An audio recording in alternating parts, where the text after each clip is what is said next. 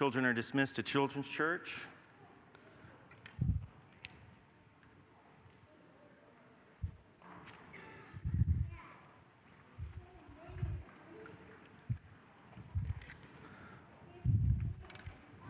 Lord, we ask that you bless them and cover them.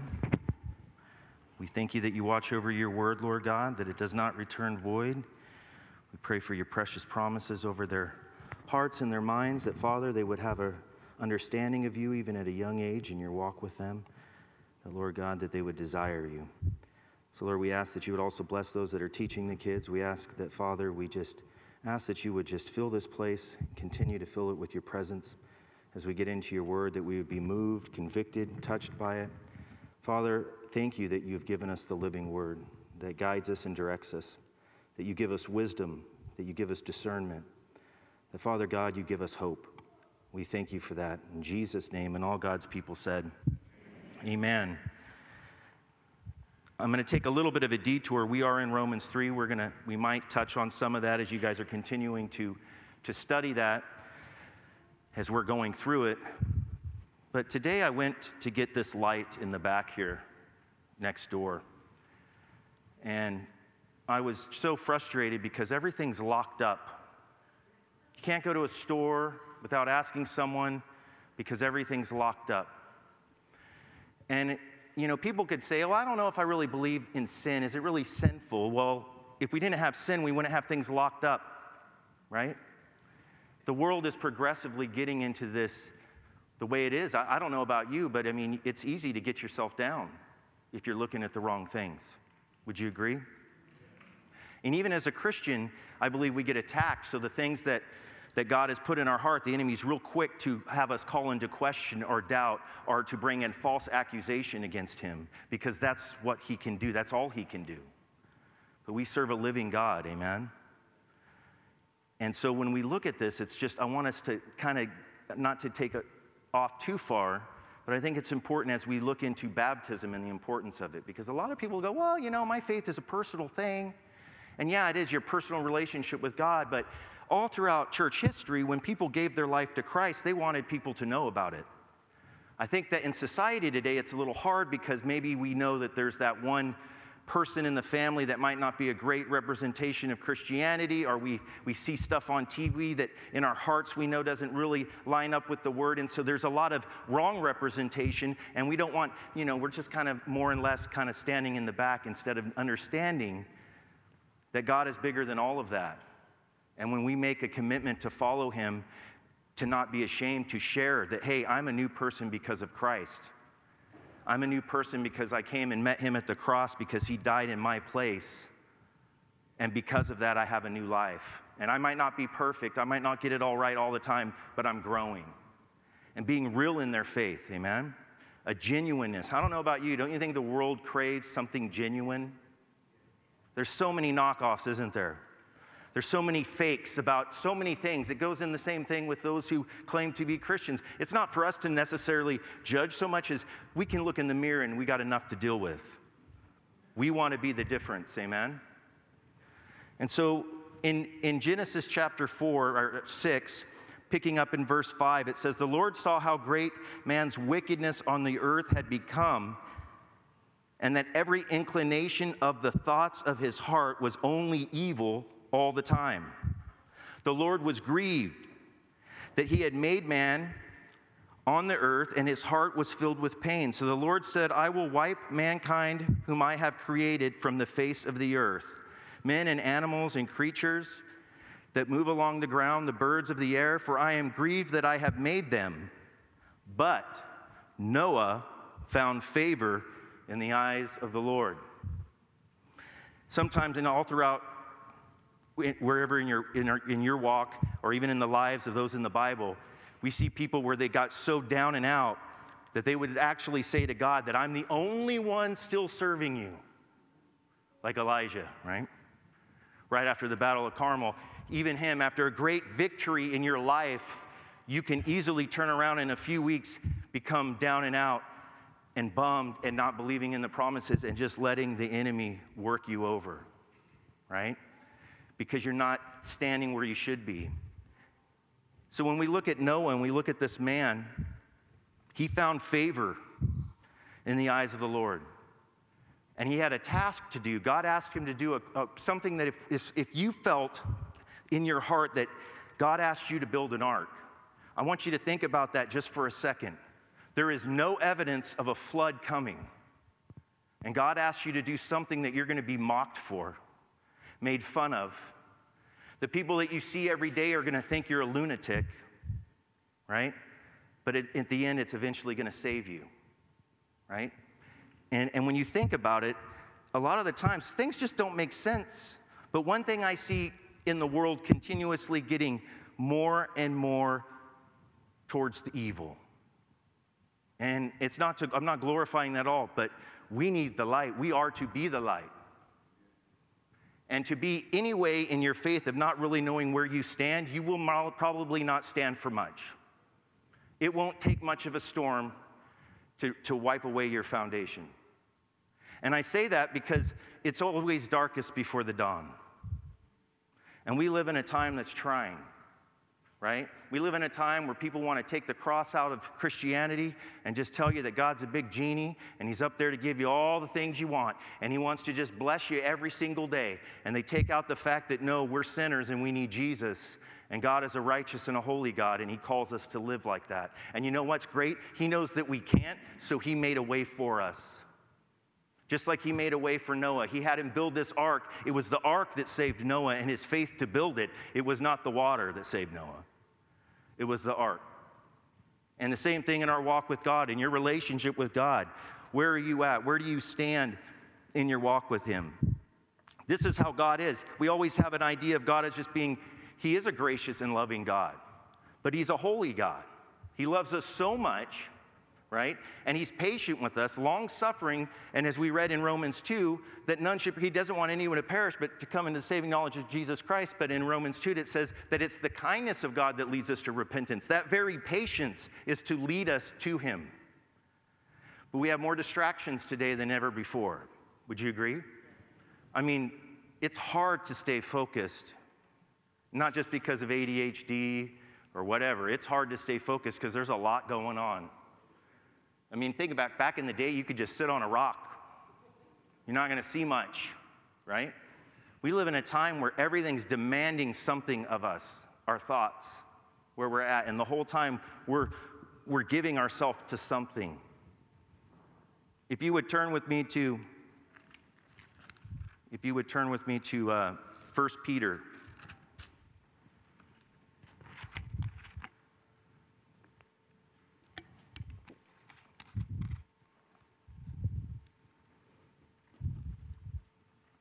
I love this. We're going to start in verse 15. This is chapter 3, verses 15. We're going to go into 4. But in your hearts set apart Christ as Lord. Always be prepared to give an answer to everyone who asks you to give the reason for the hope that you have. But do this with gentleness and respect, right? Keeping a clear conscience that all those who speak maliciously against your good behavior in Christ may be ashamed of their slander. It is better if it's God's will to suffer for doing good than for doing evil. For Christ died for sins once and for all, the righteous for the unrighteous, to bring you to God. He was put to death in the body, but made alive by the Spirit, through whom also we went and preached to the spirits in prison, who disobeyed long ago when God waited patiently in the days of Noah. While the ark was being built, only a few people, 8 in all, were saved through water. And this water symbolizes baptism that now saves you also, not the removal of the dirt from the body, but the pledge of a good conscience towards God. It saves you by the resurrection of Jesus Christ, who has gone into heaven and is at God's right hand with his angels and authorities and powers in submission to him. Therefore, since Christ suffered in his body, arm yourselves also with the same attitude, because he who has suffered in his body is done with sin. As a result, he does not live the rest of his earthly life for evil human desires, but rather for the will of God. So think about that for a second. Letting your conscience be clear. We are to share the gospel with respect. A lot of people maybe forget that part. Gentleness, right? I don't think that's a bullhorn on the side of the street as much as meeting a need and sharing the gospel with someone. That is important so people understand. And the enemy doesn't want us to do that. But just as even in the days of Noah, it wasn't the water that saved, it was the faith and putting the faith in the vessel to build that ark. And Jesus Christ is our ark. Amen. We have faith in him. We have faith that he came and makes a way when there doesn't seem to be a way, that he truly does make the crooked way straight in our life, and that he can change your heart and restore your soul. I don't know about you, but I needed my soul restored. You can go through things in life that just bring you down, and it's like a backpack, and you don't even know you're carrying it until you give it to Jesus, and you can feel that all that weight is just lifted off. I don't know how to explain it other than you have to come to that saving knowledge of Jesus Christ for yourself. But when we do that and we put our trust and our hope in him, that's what this symbolizes. That is, water symbolizes the punishment and the death and the corruption. And as you go down, you are protected in Jesus. And as you come up, you are a new creature in Christ Jesus. Behold, he makes all things new. The enemy's going to tell you all the time how bad you are, how you're a mistake. You are made in God's image. You are fearfully and wonderfully made, so much so that he knows every hair on your head because he's designed you and made you for his purposes. We cannot live a life of hope or joy or any real peace apart from being in that right relationship with him. The religious people of the day didn't get it. They had the form, they had a function, but they did not know him. You can have form and function in your life. You can know and taste that the Lord is good, but never really yield. When we yield and we say, Jesus is my Lord, there will be people that will think that's crazy. Sometimes in your own mind, you will go, it's kind of crazy to think the way that I think. We live in a world that is progressively growing in anti-faith movement, in any type of faith movement, any type of family structure. I've never seen this before. And it's not going to stop. And then you will have those who will get angry and curse the darkness instead of being the light. As Christians, we are to be the light. And you know what? God will hold us strong and keep us faithful. I believe that because he's the author and the finisher of our faith. Amen? How many of you know I need him to write the book? I'm not as good of a writer. I'll have a lot of bad chapters. I'm glad that he changes and writes my life, and I just need to yield and obey him. I need to yield. That's the hard part, isn't it? Especially when we're men's men, tough guys, or you've gone through a whole lot and no one did much for you or was there for you, so you know what? You're not gonna reach and ask for help. You've never done it before. Why do it now? One day, we all know we need help. You get older, you start to realize, even if you don't want to. Humility is knowing that you need help, and you're okay with asking. Lord, I need you in my life because I'm getting bitter out here. My heart's getting hard out here. I don't want to be hardened. I want to be the light, and I find it difficult sometimes. I want to see your faithfulness because the enemy's always telling me that you're not faithful. I want to see that you do answer my prayers because the enemy's telling me that I'm just talking to myself here. And you pray, even prayers like that, and God is faithful. Did you know that? It's funny, we think everything's based on our five senses, what we taste, see, smell, and experience this world. But the truth is, the spiritual element of it isn't based on what we feel, it's on what we choose to believe. When you choose to believe something, and you say, I'm going to believe this even though I don't feel it, you make room for God to move in your life, because everything comes down to faith. Did you know that? You're not going to debate someone into heaven.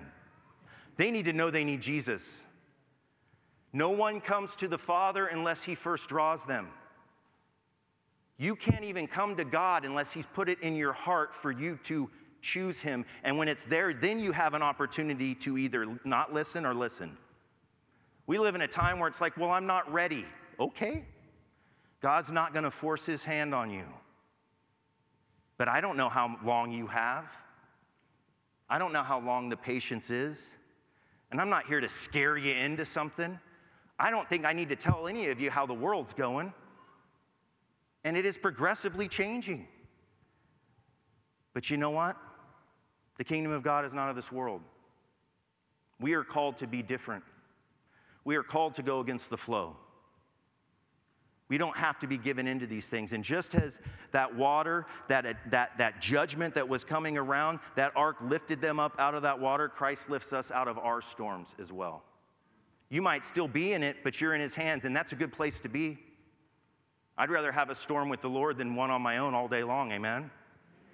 It's funny, when the ship's going down, there's not a lot of atheists on board. Well, I might as well try. That means you were thinking about it. If you were a true atheist, it wouldn't even come into your mind. See, God is faithful to his word, church. Why? Because he is a God of love. You know, and when people make an opportunity and they say, hey, I choose to serve the Lord, and they're making that testimony, there's a cleansing thing that represents that's powerful. You know, a lot of the times I used to get frustrated with altar calls, and I say that because, you know, you can just go up and some churches do altar calls all the time, and I'm not bagging any of that, because you know what? There's something that happens when you give an altar call and someone's like, I'm not going up there, and they choose to go up there. I think that the Holy Spirit uses that as an opportunity for them, because they're dying to themselves to come up. Does that make sense? I say that because there's an outward action that needs to take place. We always want God to do everything. He's already done the work. We need to walk in it. You need to walk in the newness of life. If you're having a hard time with that, then you need an accountability friend or a partner that you can be honest with what's going on in your life so that you can get the help that you need. Or you can try to Lone Ranger it and see how well that works out for you, because usually it doesn't. You'll get bitter and angry, and then you'll wait. There's nobody around. Nobody cares. But you didn't make yourself available. You didn't tell anyone that you were struggling. Isn't that what we often do sometimes? We want someone else to do all the work, or we get upset. No one? We can do that, right? Let's continue. Turn to Hebrews 11:7. Hebrews 11:7.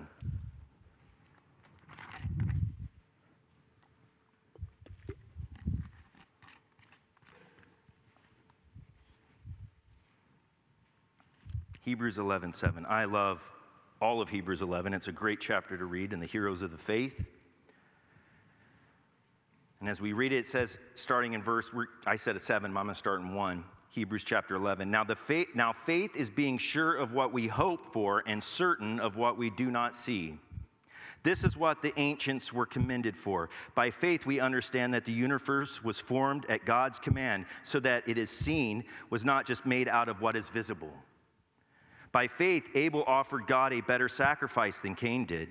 By faith, he was commended as a righteous man when God spoke well of his offering, and by faith, he still speaks, even though he is dead. By faith, Enoch was taken from this life so that he did not experience death. He could not be found because God had taken him away. For before he has taken, he has commended as one who has pleased God. So in other words, Enoch pleased the Lord, and the Lord had taken him out. Taking him away. In verse 6, and it says, and without faith it is impossible to please God, because anyone who comes to him must believe that he exists and that he rewards those who earnestly seek him.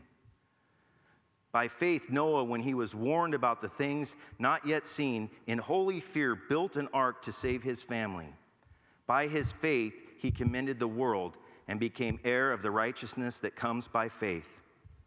Think about that. By faith alone, he trusted and he built an ark in front of everyone. All those that were like, what is he doing? And God provided him not only ability and the wisdom to build it, but he told him exactly how to build it. But you guys know, think about that. Without faith, it is impossible to please God, because anyone who comes to him must believe that he exists and that he rewards those who diligently seek him. Do you feel like God rewards you for seeking him? Sometimes we do. Sometimes we feel like I'm seeking, and then we don't know. So sometimes you're like, well, I don't understand. I'm not hearing God in this. There's only a few things that keep us from hearing. Either we're not reading the word where we hear and understand God. You know, it's not always in this audible voice. It's in your heart. He speaks to you through the word that you've deposited there. How may a young man keep his way pure? By meditating on the word day and night. Meditating means to regurgitate, to bring it back up, the promises of God. Just as David did, he sang those psalms, he sang them out in the field, and he would recall God's goodness when he was down and out. He would speak the truth of God. He would speak forth these things, these promises that he had said to those before. That's how God is. He rewards us when we seek him. We're not always going to feel like it. We're not always going to sense it. But sometimes when we look back, you can see the hand of God moving mightily in your life. Amen? That's what I kind of always experienced. I wanted to know if God is doing something. And I came out of a college where they'd always say, God's doing a new thing. And I used to go, well, what's the old thing? Because I feel like I'm missing it, right? I was seeking the Lord. I was doing all these outward functions, if you will. But the whole time, there was parts in my life, you know, on the outside, I'd stay up all night and pray with candles and go to prayer conferences and do all these wonderful things, and God would do things, but the whole time, God's like, that's all fine and dandy, but let's get to the real Sean inside. And until you're ready to go there with me and let me clean house, you're not going to know much more. You know that's how it works? Your obedience opens the door to the knowledge and the amount of what God, because he loves you so much, he's not going to give you something that you're going to later be, you're accountable for what you receive. Does that make sense? He gives you out of love. He will withhold certain things because you're not ready to hear it. So when we look at the Word of God, you can see that. You can see people who have chosen to serve the Lord wholeheartedly. And you would think everything should go perfect in their life. No, they still had to go through these trials in this world, but their faith was in the Lord. Look at Stephen, for instance, the first martyr in the Bible. He chose to serve the Lord, and he preached to this grand scheme. It didn't keep what happened to him from happening. And that message hit Paul right in the heart, who's giving us the letter that we're reading today. That's how God works in amazing ways. His ways are higher than our ways. His thoughts are higher than our thoughts. And there's no greater place to be than in that place at peace with him. Amen? A lot of the times people go, well, I feel like I'm in a battle. It's not working. I'm praying and I'm not seeing. Either it's unrepentant sin in your life. There's something that you're not giving him, right? And there's stuff that you might need help with. Or the answer is no and you don't like it. A lot of the times it's no, so we want to go find a yes somewhere. Have you ever done that? I've done it. I'm like, well, let me rationalize why I should. That's not, God can just say no just for the sake that it's not for you at this time. It's not because he's trying to punish you. It's because he loves you. Amen? How many of you know you probably can't have a stellar, rock-solid marriage without God? You could survive, but I'd rather have the Lord in it, right? God holds, if he can hold the whole world together, he can hold you and your relationships together. He can hold your mind together, amen? Some of us get older, you start wondering, am I losing it? Have you ever thought that? Have you ever looked in the mirror when no one's around and go, are you still with me? Because I sometimes wonder, like, what's the definition of crazy? Have you ever thought that? Don't freak out, I'm making a joke. But we can think that way, right? You're like, am I okay? I used to ask Rod, because, you know, a mentor of mine, I'd sit down with him, and I'd love to sit down at coffee for like 3 years. Everyone thought we were talking about church stuff. We weren't. We were just talking about life. But since he's a psychologist, I figured, you know what, might as well get as much info as I can. And I felt like he was holding back. But now that he's gone, I can everything he's told me, his famous for one-liners would always come back. And they have impacted my life greatly. But in the time when I'm sitting there with him, didn't realize it. It was just like, why isn't he telling me more? And I used to ask him, I'm like, hey, what is crazy? He's like, what's the definition of crazy? I'm like, well, that makes me feel better. I mean, right? It's like we all have different thoughts or things that we go through. And it's like, hey, the older you get, you start to realize things change. Your motivations, your desires in life change. Think how awesome it is that we have the Lord who's a rock. He doesn't change. And it holds you as a kid. He'll hold you as a youth. He'll hold you as a young adult. And he'll hold you in your age when you're older because he loves us. Amen?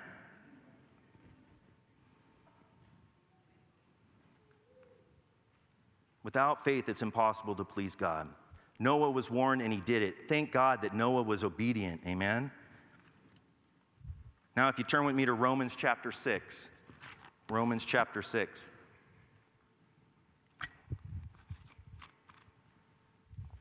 And you, If you remember, you had, in the Roman church, you had a lot of Gentiles, as we were talking in early in the history of the setting, and you had also a lot of Jews that have come back to Jerusalem, or Rome, I mean, and they've come back and they've realized church is a little different because kind of, in their eyes, the pagans had taken over because the pagans gave their life to Christ, and they're doing church a little different. So you had, hey, you need to do the Jewish custom still to be a Christian. All this arguing and stuff was going on. A lot of that's at the base of Romans, right? So Paul is reminding them of the importance that no, all of us have sinned, as you know in chapter 3, if you've been reading ahead. All of us have sinned and fall short of the glory of God, amen? There is no one higher than someone else. There's no one higher than you in the sense we're all in the same boat. We all need a Savior. We're all sinners. And it says even further that none seek after God, no, not one. There's none righteous. It says that the heart is desperately wicked. Who can know it? He paints a pretty clear picture of how the world is, doesn't he? How our hearts are, right? And so from that, he says he's reminding them and encouraging them that, hey, we're new in Christ. And some were like, well, hey, remember there's that teaching that, hey, I can do whatever I want in my body because I'm a spiritual being, so it doesn't really matter.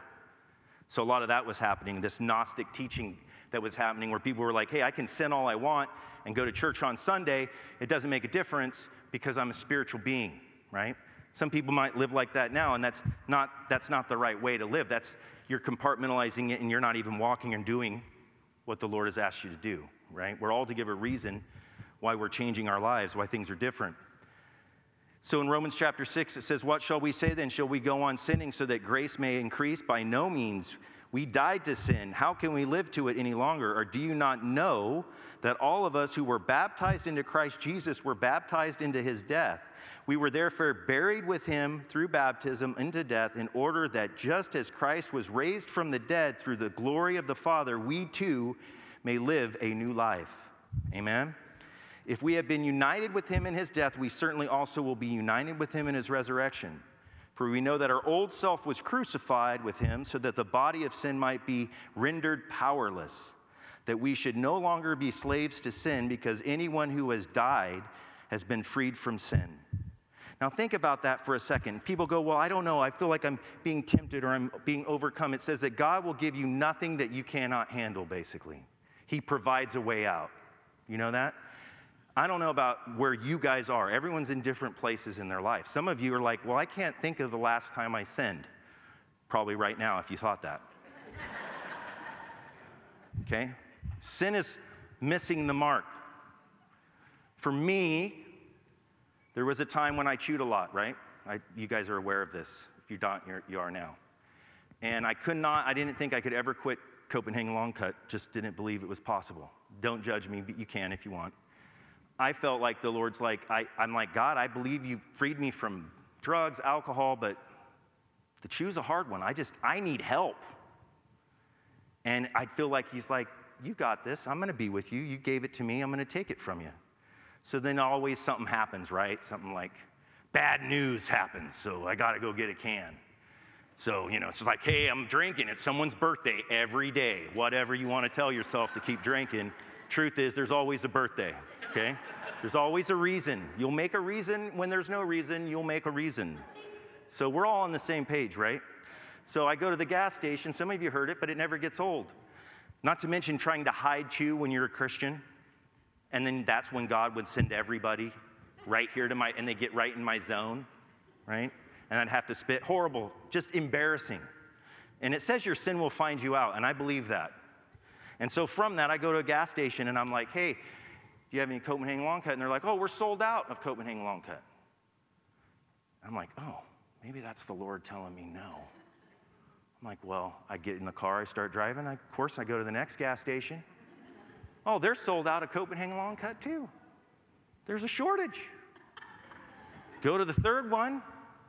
Guess what? They have it. And as I had it, the amount of shame that overcame me. Now, you go, hey, are you saying you can't chew?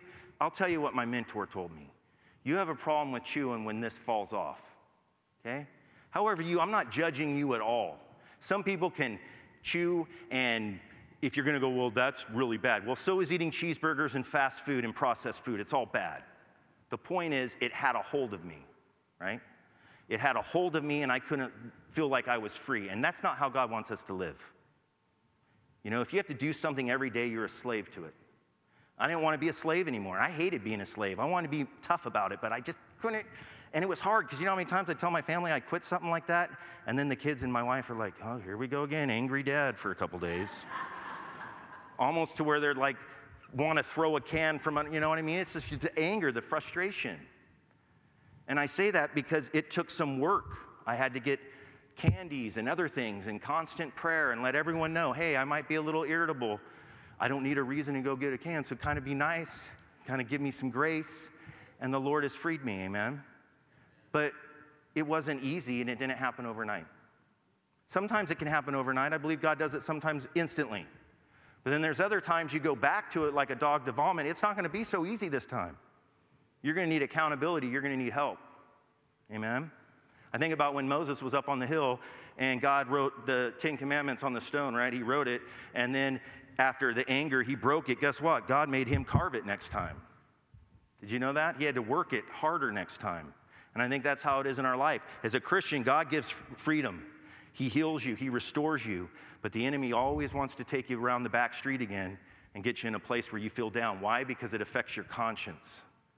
When you don't feel confident in something, you're not going to walk in it, right? When you know that you're a new creature in Christ Jesus and you fall, you're like, yeah, I'm a hypocrite. I don't want to play this game. Welcome to the club. Everyone will make a mistake. As long as you're not who you used to be, when you look back, you are someone new. 2 steps forward, 1 step back, you're still moving forward. Amen? Does that apply to anyone? Because you could get frustrated. I think there's more fights between husband and wife on the way to church than probably anywhere else. We're talking an hour and a half tops, but I feel like it takes the world for some people to get here. And they know they're blessed when they come, but the whole time it's like, well, why do you think that is? Because we need each other. It's not just the message. It's the camaraderie, the talking afterwards, you guys getting to know someone outside of yourself and experiencing each other, getting to know one another. Amen? Any questions about what I said? No? I'm just so thankful that I can look to the Lord. That's why it says he's the author and finisher of our faith. Not only that, his mercies are new every morning, because he knows we need a new morning. Amen? And some of us, we're not really blowing it in a big way, but you're still blowing it if you're not growing. That's just as sinful. We always look at the external things, but how are you doing? If you're here, don't let the enemy beat you up. You are new. You are a new person. And you can trust God to take care of the rest. Amen? I mean, we can ask the one who created the whole earth what to do and how to do it. Would you stand with me, please?